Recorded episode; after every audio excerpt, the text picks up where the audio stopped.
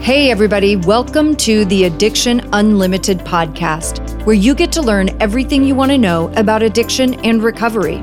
I'm your host, Angela Pugh, co founder of Kansas City Recovery, life coach, and recovering alcoholic. To learn more about me, you can listen to episode zero on your podcast app or find us on the web at addictionunlimited.com. Hello, my friends. Welcome to episode number 161 of the Addiction Unlimited podcast.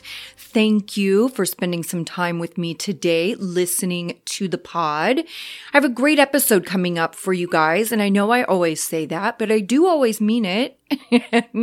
and I feel like it's the truth. So, um, one thing I do want to clarify because there are some pretty big things happening in podcast world.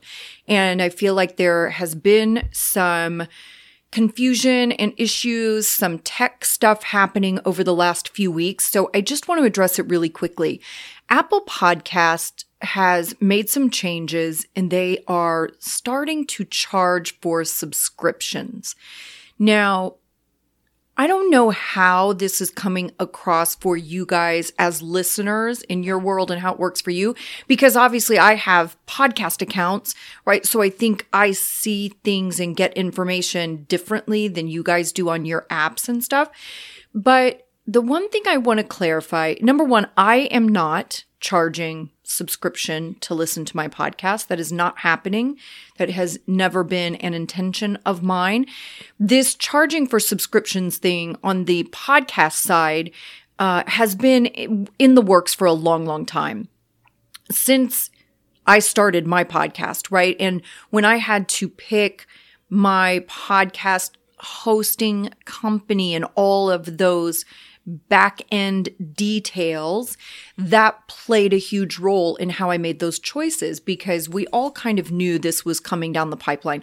Obviously, everybody wants to make money, and I'm not slamming Apple or I think Spotify just started charging for subscriptions too and I'm not slamming those. Listen, I'm a capitalist. I want everybody to make money. Everybody deserves to make money. If you have what it takes to start a business, build a business, create something amazing, I want you to be paid for it. And I am happy to pay you for it. So I want everybody to make money. But I do want to clarify again I am not charging for subscriptions to listen to my podcast. That is definitely not happening so again, I don't know how this is going to work on the podcast app side. I don't know what that's going to look like, but you guys too understand that really this is for huge podcasts like NPR, you know, where they have millions of downloads a month, uh, probably a week, really. I don't know. And you and I here at Addiction Unlimited, although we are kicking booty for sure, and thank you for that we are not at millions of downloads a month. Okay. if we were, I would be selling ads like a crazy person and living in a mansion somewhere. And that's not the case. Okay. So we're not quite there yet. If you want to help me get there, share our episodes. but I just wanted to let you know that this is happening. So if you're seeing some things changing in your podcast app, remember that there are a ton of ways that you can listen to podcasts. This is also why Addiction Unlimited has its own website. So all my podcast episodes live on the website, addictionunlimited.com forward slash episodes. So you can go to addictionunlimited.com, click the episodes tab, and every episode is right there. I have a ton of people message me also that they're looking for episode zero. And I would assume because it's so far back and we have so many episodes now that that doesn't show up in your app, um, whatever podcast app you use. But it is on addictionunlimited.com. Now you're going to have to like scroll down the page and hit load more and it's going to load some more older ones and you'll scroll, scroll down, hit load more and it will load. like you're going to have to go all the way back to the beginning, but it is there. I promise you it is there. And that's probably honestly the only way to find it.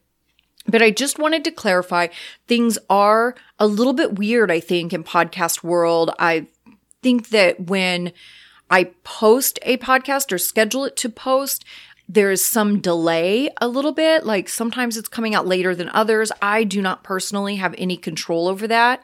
We did have a tech issue last week and the episode didn't even come out, I guess. And I didn't know that until one of you guys let me know. One of you guys messaged me. And of course, I went in immediately to figure out what the problem was and get it fixed. But I feel like things are just a little wacky right now.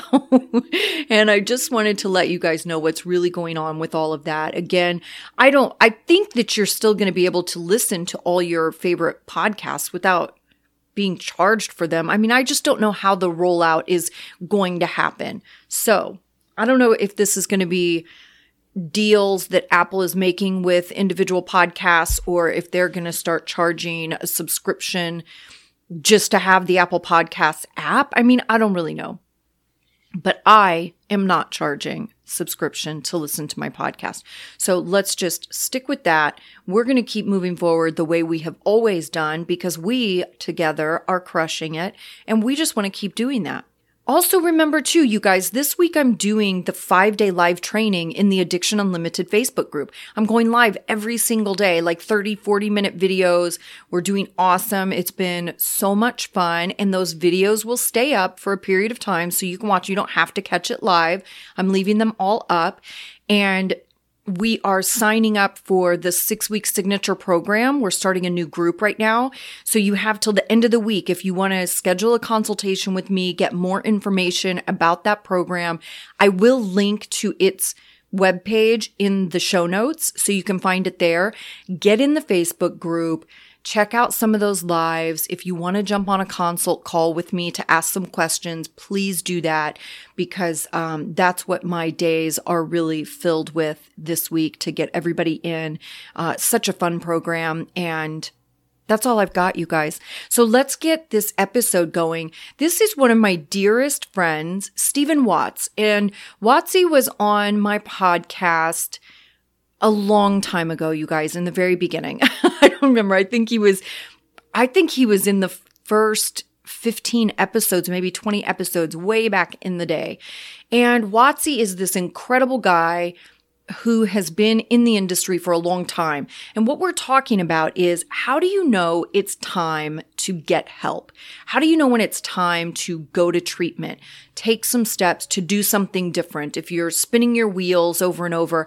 And this is incredible information also if you know someone who has a child or a spouse or a parent and they're struggling with addiction, there's, we have a great conversation around all of these issues and how to communicate with somebody and approach somebody and what to say and what those thought processes are. So just a really good conversation that I thought would be great information for those of you out there that are still struggling, trying to put together that a little bit of time and being stuck in that day one over and over again saga, right? There's a lot of good information in here. So I love you guys. Here is my dear, dear friend, Stephen Watts. Okay, my friends, this is one of my loveliest and dearest friends, Mr. Stephen Watts, on the show with us today. And you may remember Mr. Watts was on my show way, way, way back in the very beginning days. Wattsy, do you remember this? Where were we when we recorded? I know we were we were in a different city. we were in Jupiter, Florida, in the Jupiter in the I always get this name uh, mixed up Grand Wyndham Jupiter Hotel.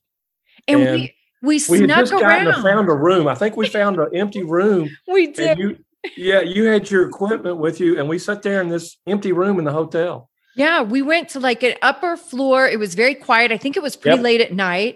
And yep. we found an empty conference room and we just set ourselves up right there and recorded. Now, I remember a lot. We had a good time and I remember we laughed a lot and I was worried about laughing so much on your podcast. well, we do laugh a lot, so it's okay. Well, yeah, we do. When you asked me to do this, I, I thought, wow, this is so cool. I get to kind of come back a little bit, and um, and I've listened to your podcast, Angela. They're just, I've told you this before. You just got this great DJ voice, and you just really, I, I think t- t- your own talk show on television is next. You think that's uh, next? yeah, I think I think. Uh, Jimmy Fallon needs to quit, and you need to just go ahead and take the, the late show over. I don't know. I think I'm a, I'm I'm more feral than I am domesticated. So I'm not sure. I'm not sure I could follow all the rules of a talk show. I love that word, feral. I, I am. I'm definitely feral. so I wanted to have you back on because you have worked in the treatment industry for a million years, which I love. You have seen so many things change and evolve in this world. And you know the treatment world has changed in a huge way just in the last 10 years for sure that I've been around. So I love you have so much knowledge and insight and something I wanted to really talk about with you is how do you know when it's time to go to treatment? You know, like it's no secret, it takes many people many tries to really get sobriety to stick. It is not uncommon for people to go to treatment multiple times.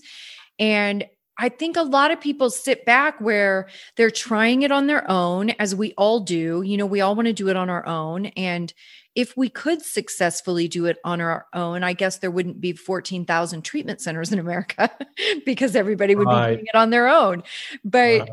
you know, you get caught up in these patterns. And at what point do you stop and say, okay, I have to get more help or help on a bigger level? So that's kind of what I want to talk about. Why don't you take a second and let everybody know a little bit about you and what you do? Oh, okay. Thank you. Um, I was listening intently to what you were. I love this topic. There's so many things I could ways to spin off from that. I, you said it. I've worked in the field for a long time. I started as a young man. I worked for a county program while I was in college, and I worked three to eleven, and I did crazy things like pass out uh, medications like Vistaril and Dilantin to alcohol street alcoholics that were you know, bordering DTs by the time they came to Shelby County Treatment Research Center. It's no longer there. And I was a counselor, uh, addiction, licensed addiction counselor for a lot, lot of years, an interventionist. And I got trained to be an interventionist. I love this story because the, the company that trained me to be an interventionist was looking at intervention as a means to build census. And what they were doing is teaching us a skill that was, you know, Vern Johnson's creation and it was an incredible skill. I mean, they put us through a week of intense training with. I had a Johnson Institute trainer, and my first name was Monica. I hope she's still around. She's really sharp.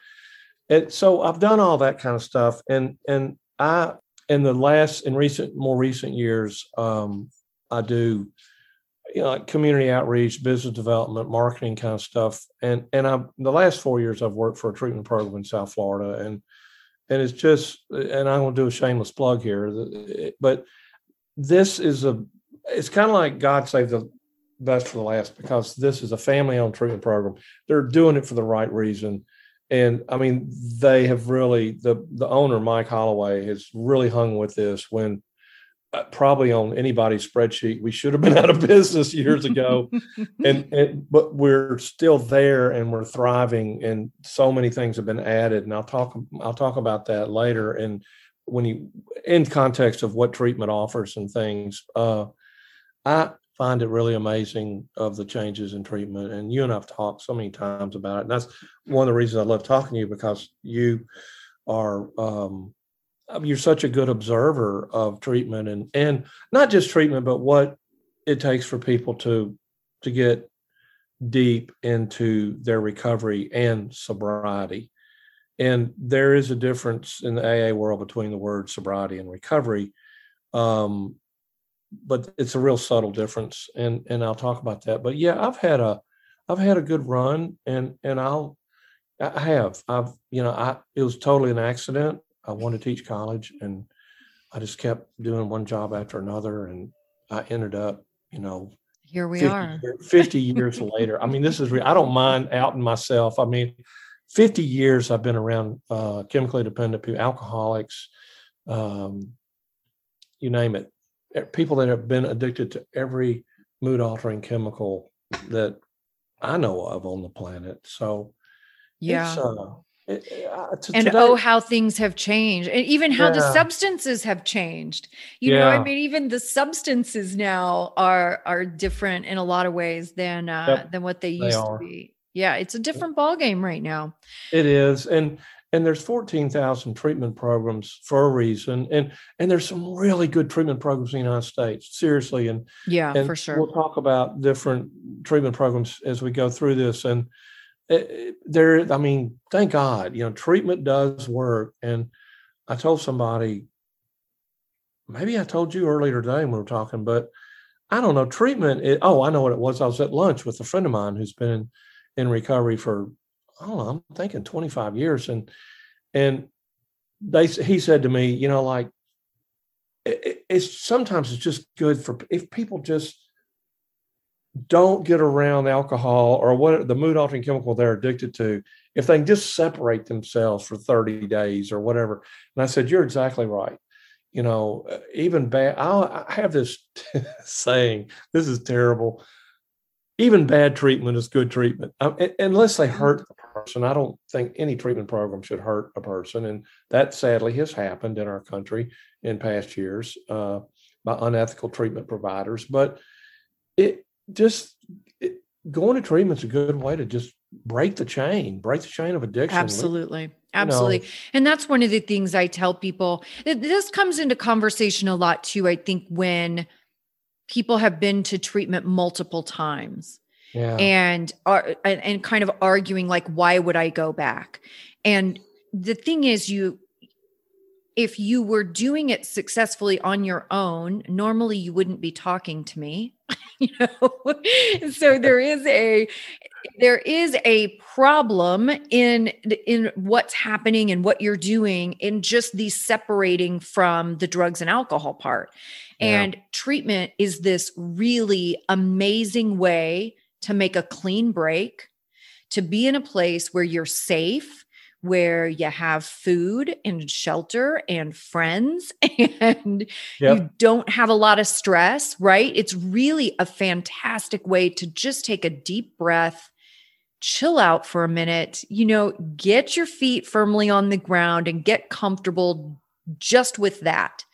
And Amen. then start thinking about going back to regular life because there is some truth in there's only so much you're going to learn in treatment, right? Like treatment is dictated predominantly by insurance. So they right. do have certain things that they have to teach. There's a certain way they have to do things to meet the standards of insurance for billing and all of that stuff. So I get it when people say, listen, I've been twice. Like, what am I really going to get out of it? Well, number one, and my listeners will love this because they will probably already know I'm going here. Number one, I would say, start thinking about what you can give while you're there instead of thinking about what you can take, right? Uh-huh. Maybe you're there to be supportive and help other people too, because you do have some different knowledge and experience that other people in that treatment center aren't going to have. So think about what you can give, not just what you can take. And also, the other part of that is just getting a clean break, being in a safe place, and just getting over the hump of detox and cravings and all of that stuff. So you have kind of a fresh start. You said a real, I, I thought you said two key words, a safe place. Well, that's actually three, but it it's, you're right. I mean, I've had so many people tell me over the years, like, when I was out and drinking or partying or drug or whatever, wherever I was in the spectrum of addiction, I never felt safe. I, I always, or, or I felt like something was about to happen to me.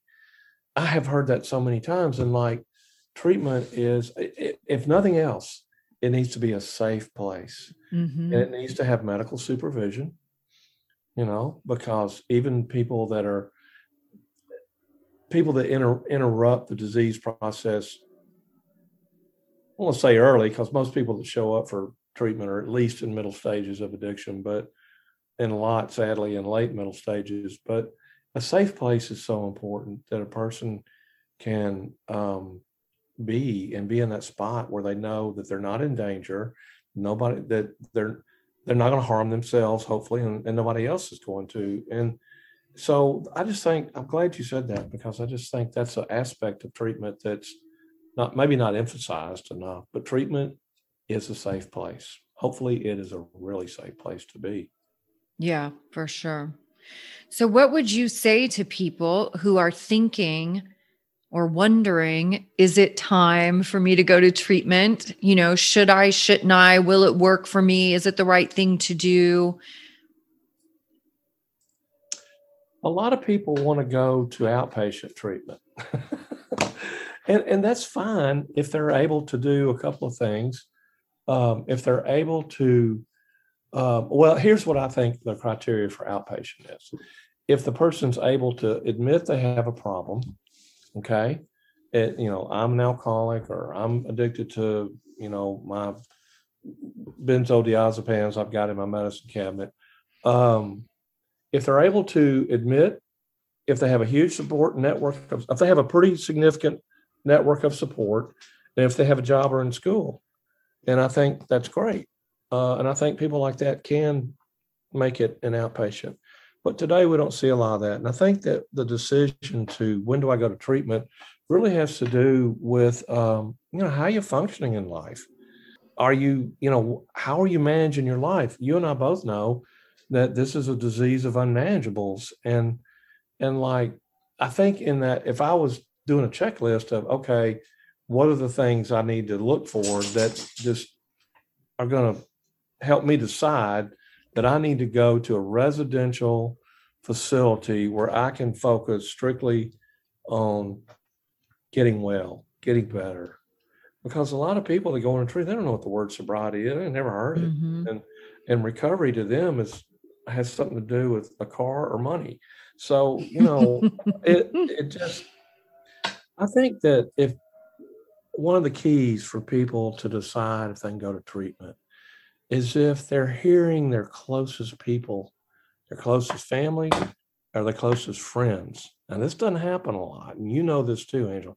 But if they are hearing people around them express to them concern, because I do find that some people are getting more bolder with close friends or family members mm-hmm. and saying, maybe it's time for you to stop and take a look at that. So that's a big indicator when other people are talking to you about it. And and and eh, try as we might, we try to keep it a secret. You know, we try to keep, you know, try, hey, I'm an alcoholic, but I'm not going to tell anybody. And and everybody knows, and everybody around the person knows, and their boss at work knows, or their family doctor knows, or their loved one, all their loved ones know, their close friends know, and and that's so when people, I think when people hear others around them, their their support network say, "Hey, you know, there's you got a problem. There's something going on here, and I don't. I think you need help." That's a real good thing to listen to. Mm-hmm. When people are experiencing not just big medical issues, but changes in their physical health, elevated blood pressure, insomnia, er, early stage symptoms. One of the early, one of the prominent early stage symptoms of alcoholism is sleep is is sleep disturbance. Mm-hmm. Sleeping for a couple of hours, wake up, can't go back to sleep, then go to sleep. But it's so. But you know, it's like so many other illnesses, diseases. The early stuff gets kind of the early symptoms kind of gets passed over. So I think if a person is is looking, if they're honest enough to look at their life and say, "Hey, my job performance is wonky right now.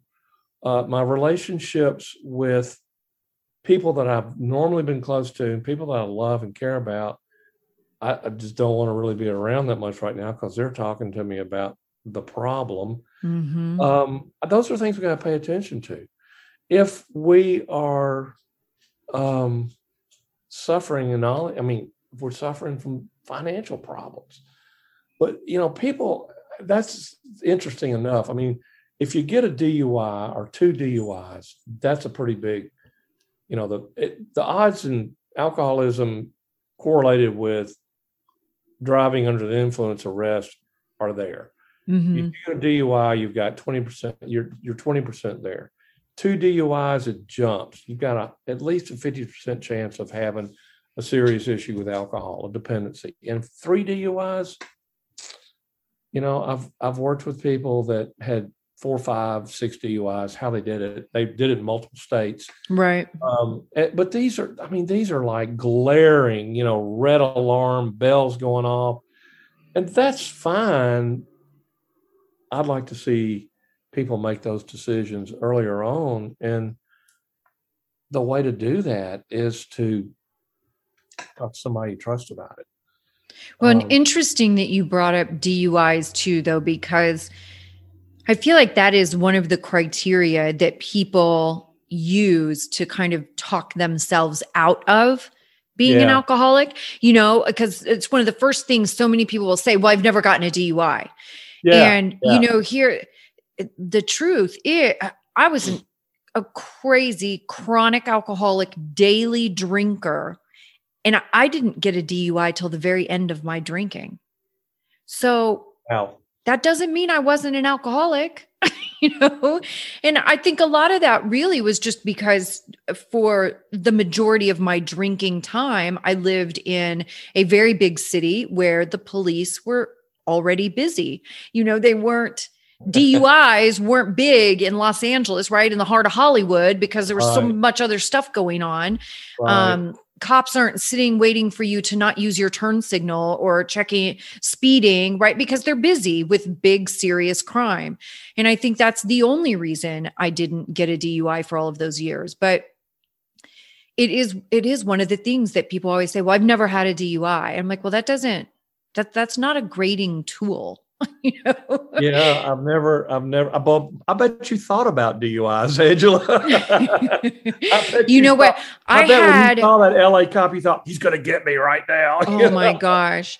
When I, I had so many times and this is this is fairly common too because it's like alcoholics have nine lives i had yeah. so many times that i got stopped or pulled over for various things and i got let go and i think it almost reinforced that i was okay sure. to do what i was doing yeah. and i mean it's crazy i had many many of those times like probably five six instances of that over the course of years where i really should have had duis every time yeah. I think too one of the main things in really deciding if it's time to go to treatment is if you have had failed attempts at sobriety on your own, right? Like if you are relapsing, then what you're doing isn't working. And if you want a different result, you have to take different actions. So each time you relapse, I always say to people, each time you relapse, look at what you were doing, look at how much energy you were really putting into it, how committed you really are or were, and where were the gaps? And you have to figure out how to fill in those gaps because if you're going to try again and you want a different result, you can't do it the same way you just did it because it didn't work. So you have to do something different. You know, that you're exactly right. And I, I was just thinking about all the, I mean, it somehow, if people could connect the dots more, and I think, and I do believe that some of this is happening where people are looking at their losses, their unmanageables, all the things that are getting hinky, so to speak, in their life. You know, years ago, we used to do groups on the uh, the I think it was the Jellinek chart, and it had mm-hmm. like, you know, it moved through the progression of the disease. It would start over here, then take this big dip, and then it'd go up over here. Had all these symptoms on it, and the thing about symptomology with alcoholism is it's behavioral. I mean, most of it. Now, when we get when alcoholics get really sick, then it becomes medical signals happen, you mm-hmm. know. Um, but I, I really like what we're I like what we're talking about here in that there's got to be a mechanism that people can refer to to to help them make a decision on it okay what do I really need to do here I'm I'm hurting myself I, you know, we're talking about DUIs a while ago. The other thing is, I used to hear people say, "Well, I've never missed a day of work," mm-hmm. uh, or um, not divorced or mm-hmm. you know some of these things and of course you and i recognize those as things that were rational that is, it's the alcoholic rationalization the minimization and, and denial and which has blocked so many people from making the decision to go to help get treatment but now we're talking about 2021 now we've got all this education about there's so much more awareness about the disease of alcoholism and, and, I mean, this is a disease of chemical dependency, period. And earlier in the day, we were talking about, you know, how the hell did this fentanyl thing, you know, just blow up out of this mushroom like some kind of nuclear explosion? Is as much education. I mean, it's almost like the disease has kept pace with, you know, the good changes in treatment, more education, more awareness. It's more okay now.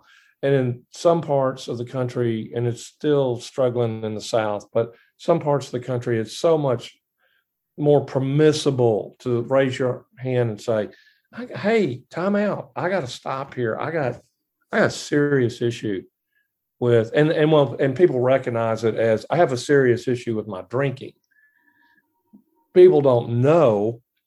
Speaking of symptoms and making the decision when to go to treatment, a lot of people are totally unaware. Drinking is a symptom of yes. a deeper issue. Yes. It could be things we talked about before. It, I like what we were talking about earlier today about it could be a symptom of a person that has no self esteem. It's medicating inadequacy. It's medicating no self worth. Mm-hmm. It's medicating depression. It's medicating anger. It's all these things. And, and, and a lot of people, for the most part, not everybody, but a lot of people focus on the drinking and of course, it is the drinking that's beating the hell out of us. But, you know, you know but, well, but, and you can't work on the other stuff without addressing the drinking, exactly, right? Like exactly. you have to get your head clear. I, I have to have a clear signal to be able to figure out the rest of the stuff. But this is also one of those big misconceptions, right? Where we think we're going to quit drinking. Like drinking is the problem. And when I quit drinking, all the unmanageables are going to go away. Oh, but what happens, the truth of the situation is when you quit drinking, you are worse. then in the position that you have to deal with the unmanageables. yeah, how am I supposed to cope with this? How am I supposed to cope with that? You know, oh my God, who how long have I been overdrawn at the bank? Or oh. you know, it's that awareness that people get. And I'd like to see um I'd like to see, first of all, more conversations about the very thing we're talking about. In terms of education, I'd like to see more of all the people that are out there on the ground that are that are representing their treatment centers or they're representing their local hometown alcohol and drug council, or they may be making a 12 step call. You know, there may be a person in recovery making a 12 step call. I'd like to see more people talk about um, how to make that decision earlier on because alcoholism is like any other disease. The earlier we intervene, the the the better. Yeah. You know, the less sick the person is going to be. And and I know I keep saying alcoholism. I'm showing. I'm I'm sure I'm showing old school and showing my age. And I know now we've got so many things. I mean, I, we do have an epidemic. We do have a heroin epidemic, a fentanyl epidemic. We do have still people taking Xanax and all these benzodiazepines, Klonopin, Valium, blah, blah, blah, just taking them by the carloads. Mm-hmm. We are living in some of the most anxious times in the history of this country and the history of the world. Mm-hmm. You know, people are afraid right now. We've got a pandemic. We've got uh, a very house divided in the United States, sociopolitically and cultural. And so people are anxious and they're you know, I I think it was last year sometime at once the or maybe it was last fall, I heard that the sales of alcohol, the sales of uh, distilled spirits were up like 35%, some phenomenal increase. Uh, does that mean we've got out more alcoholics? I, yeah, I don't know. I don't, I mean, I think we've got more people drinking for, for sure. sure. Yeah. But, yeah. you know, I, I just really I would I would say I would I would say that I would love to see more people go through that decision tree of okay, but the disease itself has a, and this is where people go, what? You're giving the disease like some kind of lifelike quality. Well, I sorry if I personify chemical dependency, but it does have a life of its own. And yeah. its, its sole job is to talk you out of going to treatment. You know, it's it's that's one of its. you know, you're okay. You haven't had a DUI. You're okay. You've ne- your doctors never say anything about you know your blood work being weird or whatever. You're okay. You hadn't missed a day of work. You know, you're okay. It's pretty normal to drink a 12 pack of beer every night. You know, that's okay. You don't have any problems because so that's the kind of stuff. And and like I that's why interventions are necessary. And and I'm not talking about just interventions where people come in and a trained interventionist comes in and circles of family I think that's part, some kind of people that early on, people have subtle interventions in their disease. Mm-hmm. They, I mean, it might be for the first time ever, their closest friend saying, I've been concerned about you for the last year. I've watched your drinking skyrocket. And not just your drinking, but I've watched the problems around your drinking intensify and I'm very concerned about you. That's an early intervention. Right. Um, I call these like little knocks on the head. Yeah. You know, I had all these yeah. little knocks on the head trying yeah. to get me to pay attention yeah. and take it more seriously. And I just, I just wasn't capable. You know, of course, I just drank right through all those little reminders. yeah.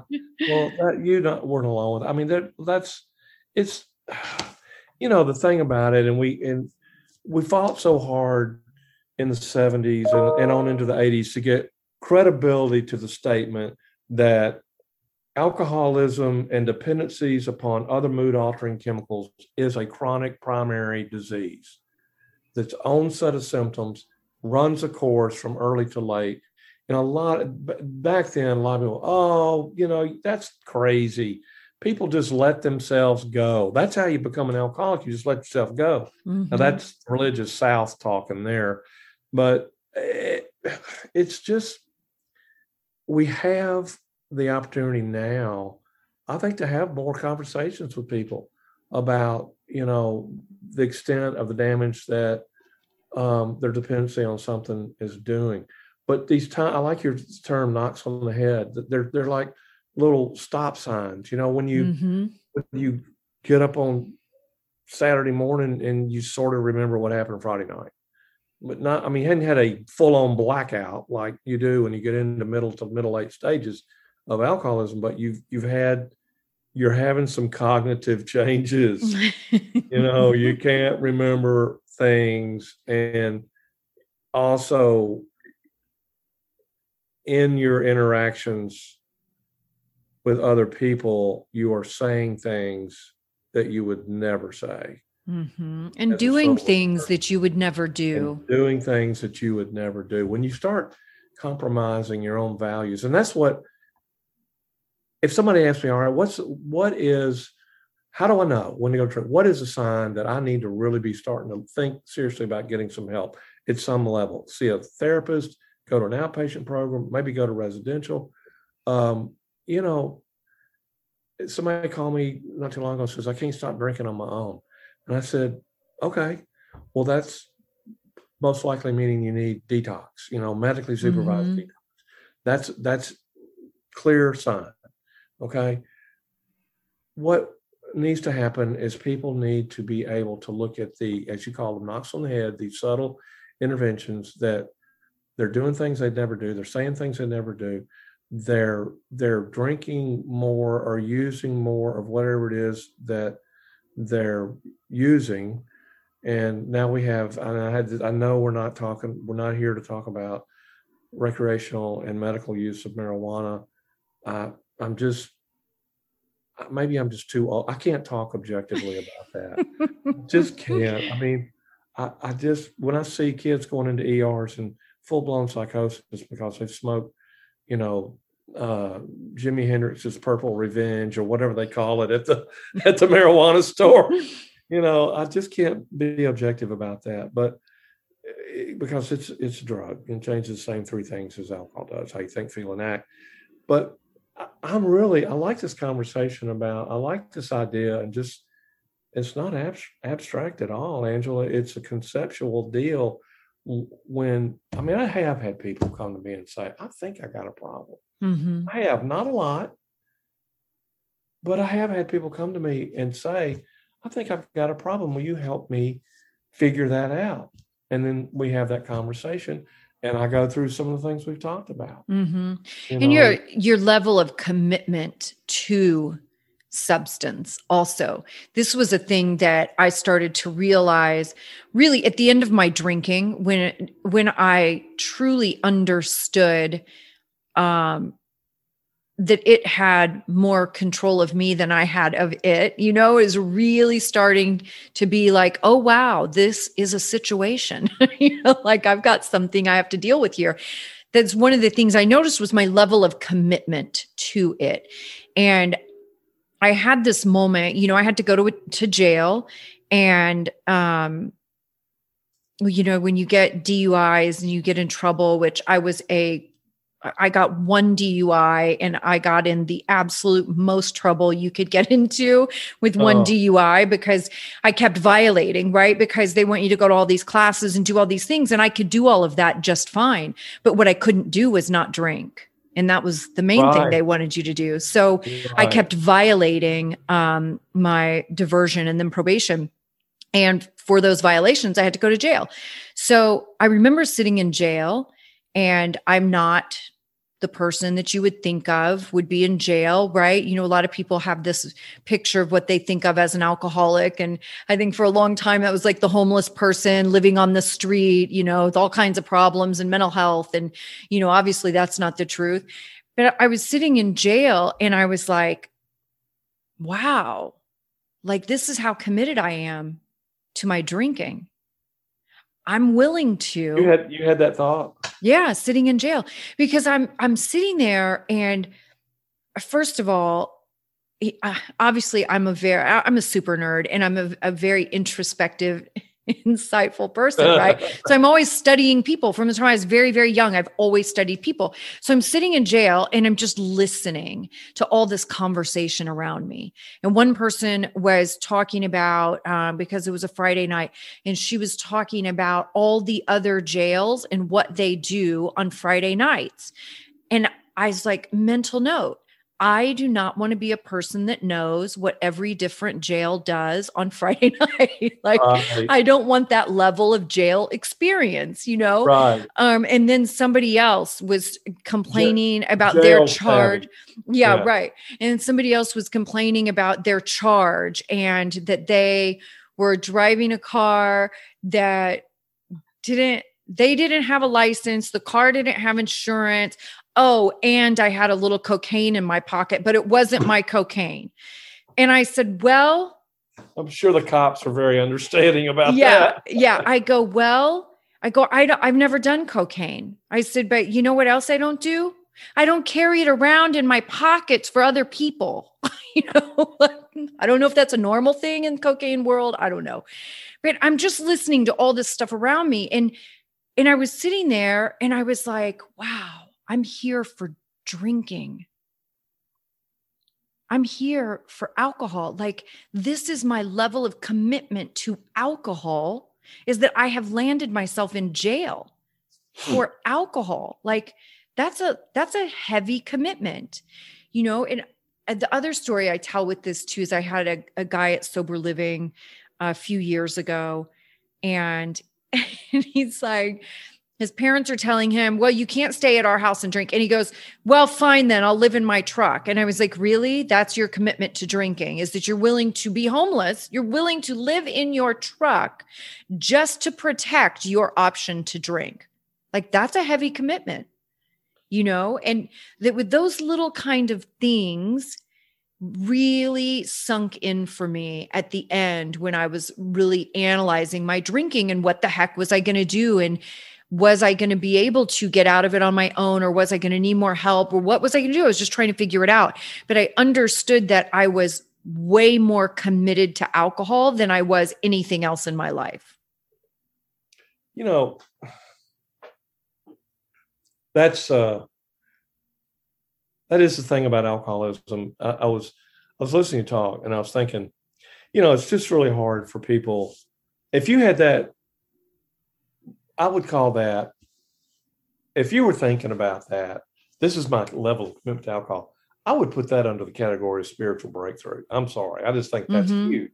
Mm-hmm. And and the guy that's going to go live in his truck because he wants to drink, that's the that's the person that is struggling. I mean, they just they, you know, DiClemente's five stages of change: pre-contemplation, contemplation, preparation, action, and maintenance. Well, they say that most people show up in treatment in pre-contemplation stage. They don't think they sure. have a problem.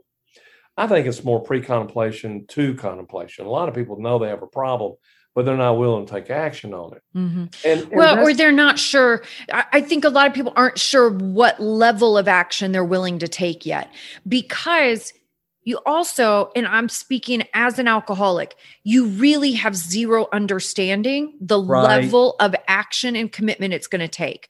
You have right. no understanding until you are in the middle of it and you're like, oh my God. Until like, what have I done? yeah. And that's, I think the critical, one of the, I keep thinking about this thesis of yours, you know, what, how do I make the decision? You know, what, do I need to pay attention to going around me that will help me make a decision? And I think that there's so, I mean, I, I believe, and i I hear this, I hear people that I've worked with in treatment or they came to my private practice later. I don't know what, I've just heard this where people say, you know, I wish I'd have paid attention to A, B, C, or D. And, and, and yes, people get sick with the disease of addiction. They overdose and die. They, have horrible detoxes from alcohol or and not, even not that even just maybe in the middle that they start experiencing losses due to their drinking or their using of drugs or both. And that's the thing that if i could help anybody make a decision to go to treatment i would say tell me in a few words or less, what has changed in your life that you don't like in just the last 12 months? Mm-hmm. And I did ask that to a person one time. What you had was you you kind of woke up. You're like, damn, I'm I'm in jail. I've never been in jail in my life. What am I doing? I'm my commitment to drinking. And and I, I just would, I hope somehow, I don't, maybe I'm not the guy. I probably won't be the guy because I'm going to retire down the road.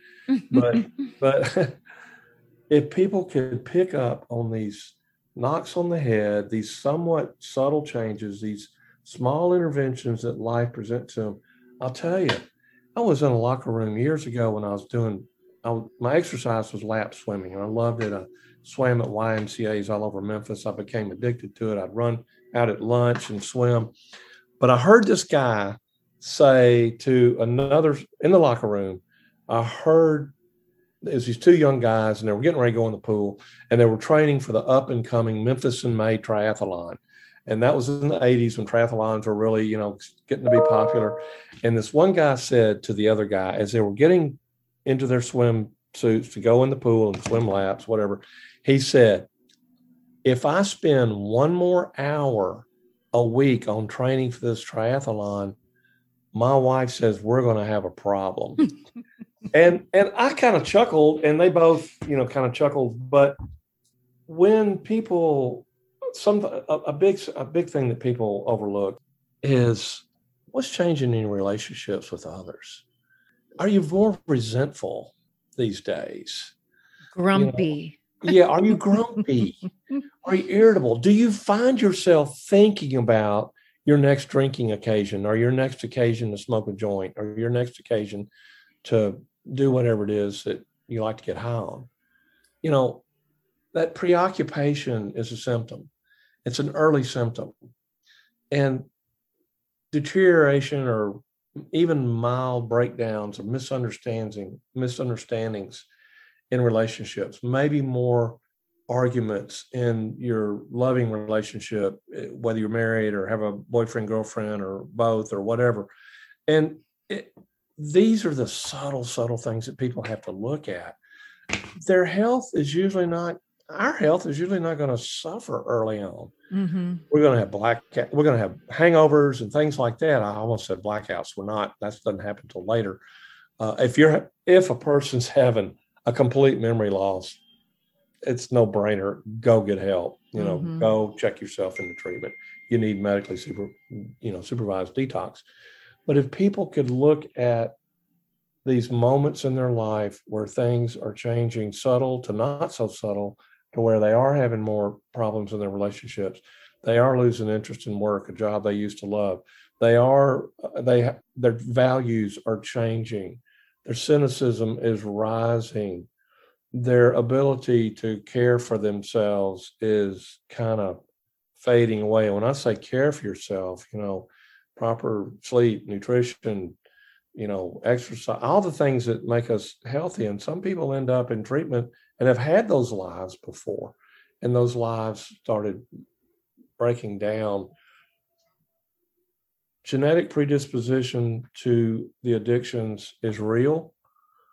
Um, it every practically every chemically dependent person I've ever worked with had a, had a, an addicted family member or a, maybe not in their family of origin, somewhere back in the family tree. Because I always ask that, and I this is this is a fascinating fascinating question about what you know. I just wish people could do that. I wish people could understand that. Hey, you know what? That those sharp words you just had with your wife going out the back door that you normally never have could be a symptom of some changes brought about by the fact that you're drinking daily. Somebody asked me how much is too much and how much is alcoholic drinking. You know, I a guy, a really cool person that had been in recovery a long time, told me one time about a person that came to them and said, I think I may have a problem, but I only have two drinks a day, day in and day out. It's heavy drinking. I mean, mm-hmm. people don't mm-hmm. realize that. I mean, it's we're we're even told by the medical community, or were back in the '80s, you know, a little alcohol is good for you, a little wine mm-hmm. is good for you, and so we had that reinforced on on you know, we had that authorization, that permission from that sector of society, but well, that was one of my things. Like once I was in recovery and sober, that was some early dots I was able to connect later. Is that Were early you? in yeah. yeah, early in my drinking, I didn't drink a lot, right? Because I was a new drinker. I didn't have any tolerance. It didn't take much. Mm-hmm. You know, so mm-hmm. a night of drinking might have been three or four beers over the course of a whole night out. You know, I wasn't drinking a ton.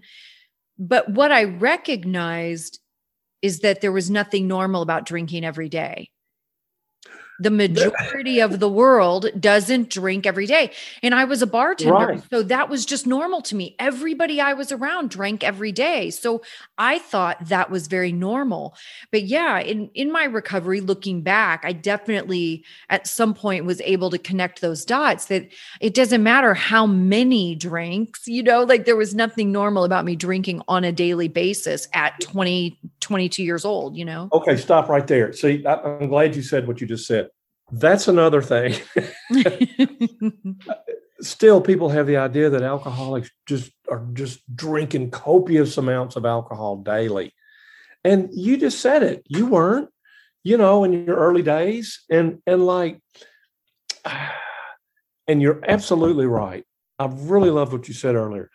Most people that and we have millions of people in our country that drink recreationally, socially, whatever you want to call it, they never have a problem in their life. They don't drink every day. It's not Nor would they ever think about it, right? And I Yeah. talk a lot about this non-alcoholic thinking versus alcoholic thinking. Like there is no non-alcoholic person on the planet that would even consider having one drink every day. Like they just wouldn't, they don't think about it that much. It's not important to them. They don't care if alcohol exists or doesn't exist, and they're Yeah. certainly not going to have it every day. Exactly. And we have to be careful about a lot of those details too, because a lot of those ways that people use to grade whether they're an alcoholic or not, like you were saying, well, I've never missed a day of work. Or another one I hear all the time is, well, I don't drink alone. And and everybody would be surprised to even know that I have a drinking problem. Well, of course they'd be surprised because you put all your energy into hiding it. Of course they're going to be surprised. Exactly. Yes, that's what you were going for. so, yes, they're going to be surprised. But a lot of those criteria are, are they're just not the same for everybody. You know, again, I was a chronic alcoholic daily drinker and I didn't black out. And I would consider myself late stage alcoholism for sure. yeah. I didn't have major blackouts. I mean, I had a few blackouts over the course of my drinking. It just wasn't a part of my story. Um, I could say that I didn't miss a day of work either, but I was bartender. so I had a lot of motivation to go to work gonna because say- I could drink there. say, yeah, work for you was different from work for most people. yes, for sure. But I love that you said that too, with the really noticing those mood things and being irritable and more cynical and and losses and losses it doesn't only mean loss of job, loss of spouse, loss of home, but loss of interest in life, in hobbies, loss of your morals and standards, right? Because we all do crazy things that we would never do in our right mind. And those are losses. Those are things to look at. And you definitely get irritable and more cynical because you're not functioning at your highest level because you're hungover. You are physically depleted. You are Yeah. physiologically depleted. you know, you are not functioning at your highest level. Well, you're going through many withdrawal at, at your desk at work or whatever, and that's that's a sign. That's like something to pay attention to. It- I mean, if it happens on a regular basis, you know, um, I I I really believe we're at a point in American society where there's a lot of people. There are many many drinkers that are, and you we hear this term functional alcoholics. Well, I don't know. I, I mean, maybe there's such a thing, but we still many activities, many events in our daily living are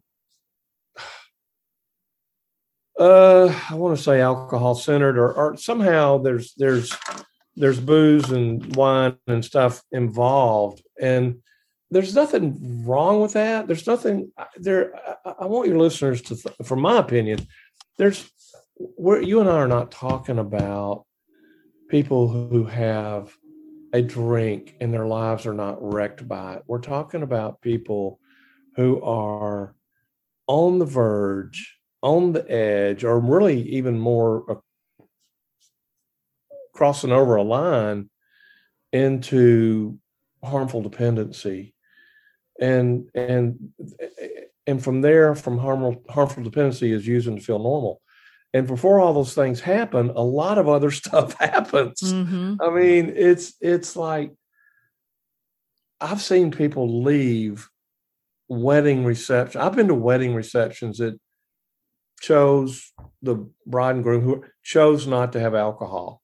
And the last time it happened to me, it's been it's been a few years ago, but I remember some people kind of kind of storming out because there wasn't gonna, there wasn't going to be any beer or wine or whatever there, and I don't. Eh, are those people alcoholic?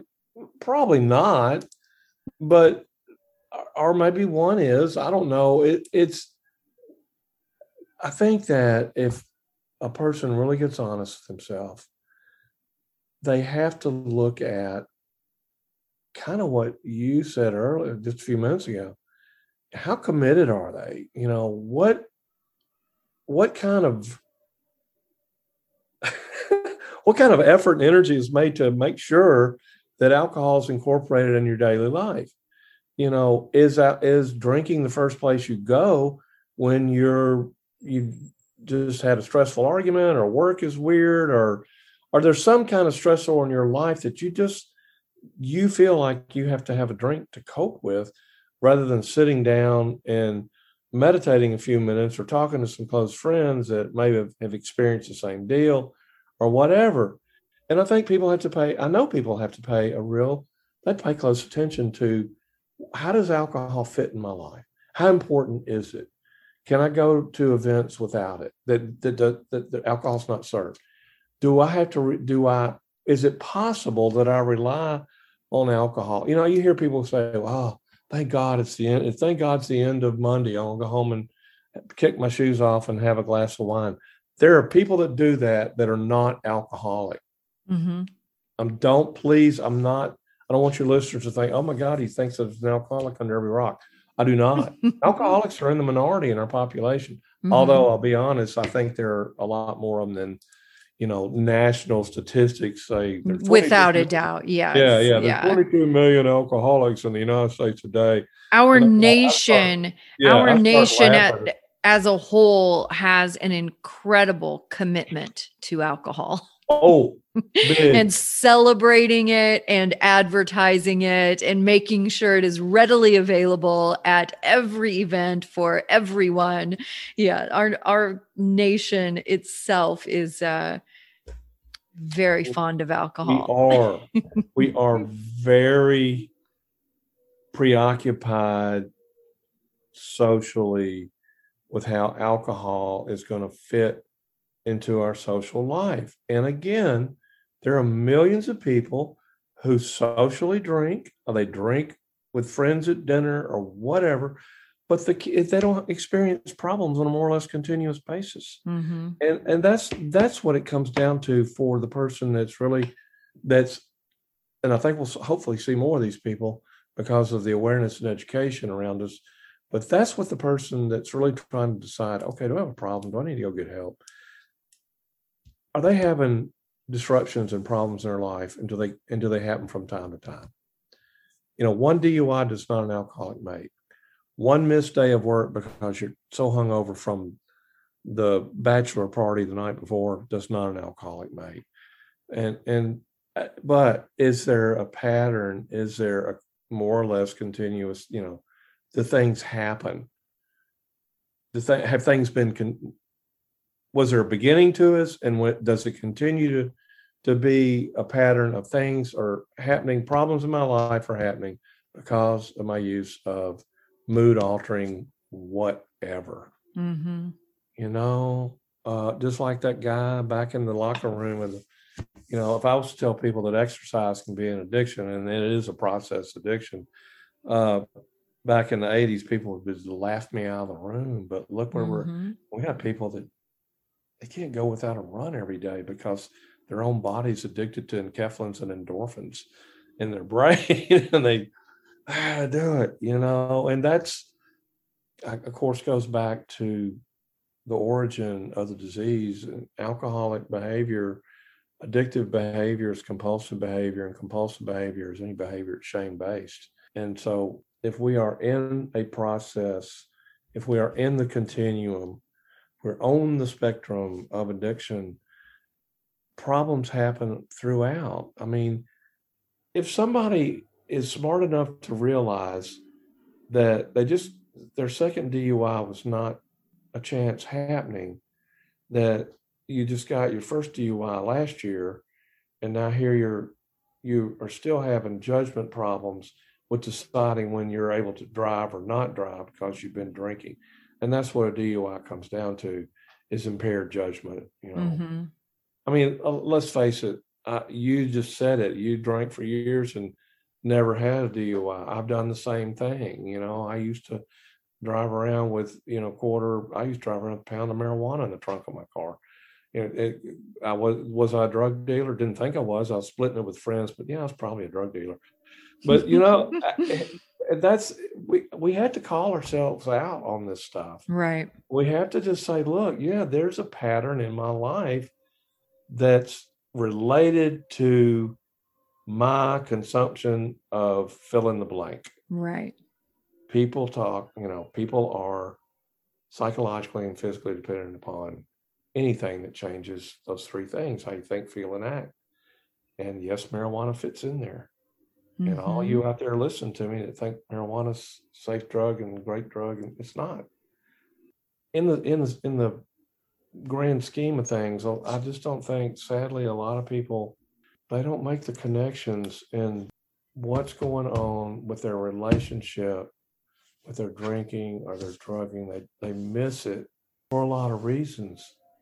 Although I will tell you, I have had recently more people call me. I don't get a lot of calls anymore, period.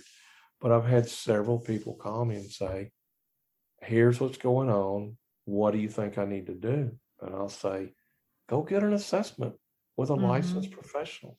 Go get, go talk to somebody that deals with this every day, and they'll help you decide if you've got if you've got a dependency it's not a problem it's a dependency it's not uh, it's not some temporary uh, deal it's a disease process going on and when when there's true addiction going on it's a disease process and, and i think that scares people you know when they start thinking about okay, well, I do drink more than I used to, or I do medicate this, or if they're smart enough to to, to make those kind of have those kind of insights, mm-hmm. it's still it's a it's just it's a disease process. A lot of people don't don't get that. It's like I told you earlier this afternoon, talking to that family and said, well, we're going to give him one more chance to drink. You said it earlier in this interview. I could not not drink. Right. Alcoholics don't have a choice. Right. They don't have that option of, oh my God, I'm on probation. If I drink one more time, my, you know, my goose is cooked. That's, you know, and, and, and I, families don't know, just like the yeah. individual, you know, families don't know. Yeah. Nobody has a, has a handbook given to them when they have, when their kids are born.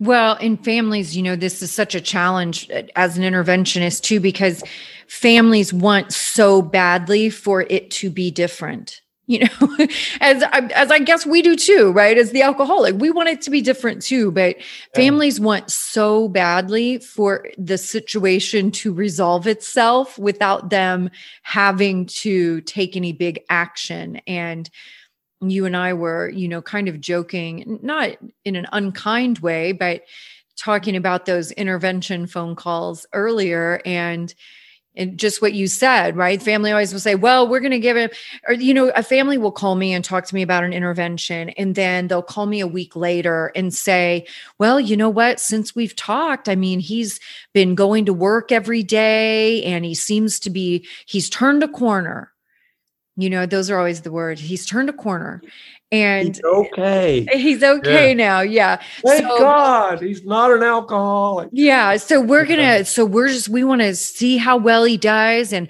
hopefully this time it's gonna be different. And you know, yeah.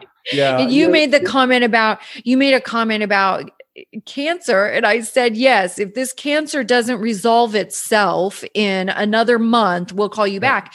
But it's like you have to really understand it in those terms right? Cancer isn't going to magically go away. Alcoholism isn't going to magically go away. Like there you have to take action and take steps and do things to to handle it.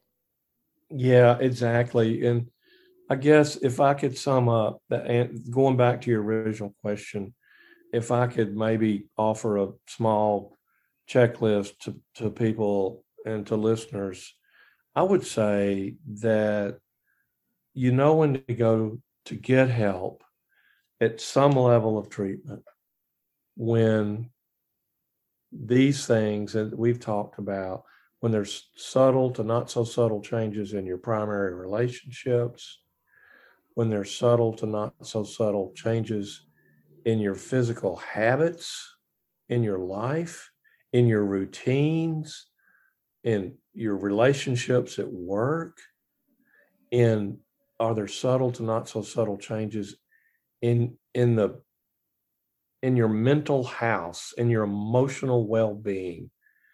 You know do you feel well? Do you feel like you are living with a sense of emotional well-being a lot of Some people don't stop and inventory that, but that's important. You know, are we starting to experience subtle to not so subtle losses in our life? Mm-hmm. Maybe, maybe it's and maybe it's not even we've lost a friend, whatever. Maybe we're start we've lost our self-esteem. Mm-hmm. Maybe we feel lost ourselves, depressed, whatever. And and also, you know, are we experiencing conflicts with our own beliefs and values? Because these are things I know that change early on with people that end up going to treatment or struggling with an alcohol dependency or dependency on some other mood altering drug. So I, yeah. That's a great place to sum it up right there. That was an yeah. awesome checklist too. That was really good.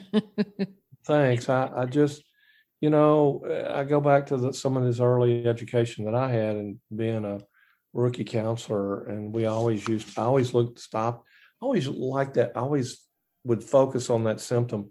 Are your values and beliefs changing?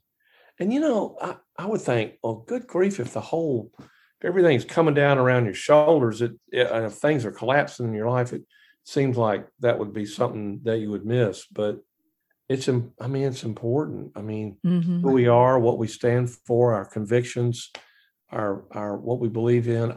It's certainly our self worth. You know, and so and and you and I talked about this earlier. Some people don't have self worth to begin with, and that's mm-hmm. how they mm-hmm. end. You know, lack of self worth plus the genetics equal alcoholism mm-hmm. or equal addiction. It happens every time. Yeah, because when your self-esteem is low, you're you're definitely going to self-medicate, right? You have to do something yep. to feel better in so many ways. Absolutely. Mr. Watts, thank you so much for doing oh, this with me. You're so welcome. Thank you for inviting me to talk. I love talking to you, and I'm always, but this was this was great. Yeah, absolutely. Thank you. Thank you, Angela. I enjoyed it. You've reached the end of another great episode of the Addiction Unlimited podcast candid and honest conversation about addiction and recovery. Be sure to visit us at addictionunlimited.com to join the conversation and access show notes and links to everything we talked about. Love this episode? Please take 30 seconds to subscribe, rate, and review on iTunes to help us improve and give you the information you want. Thanks for listening. See you next week.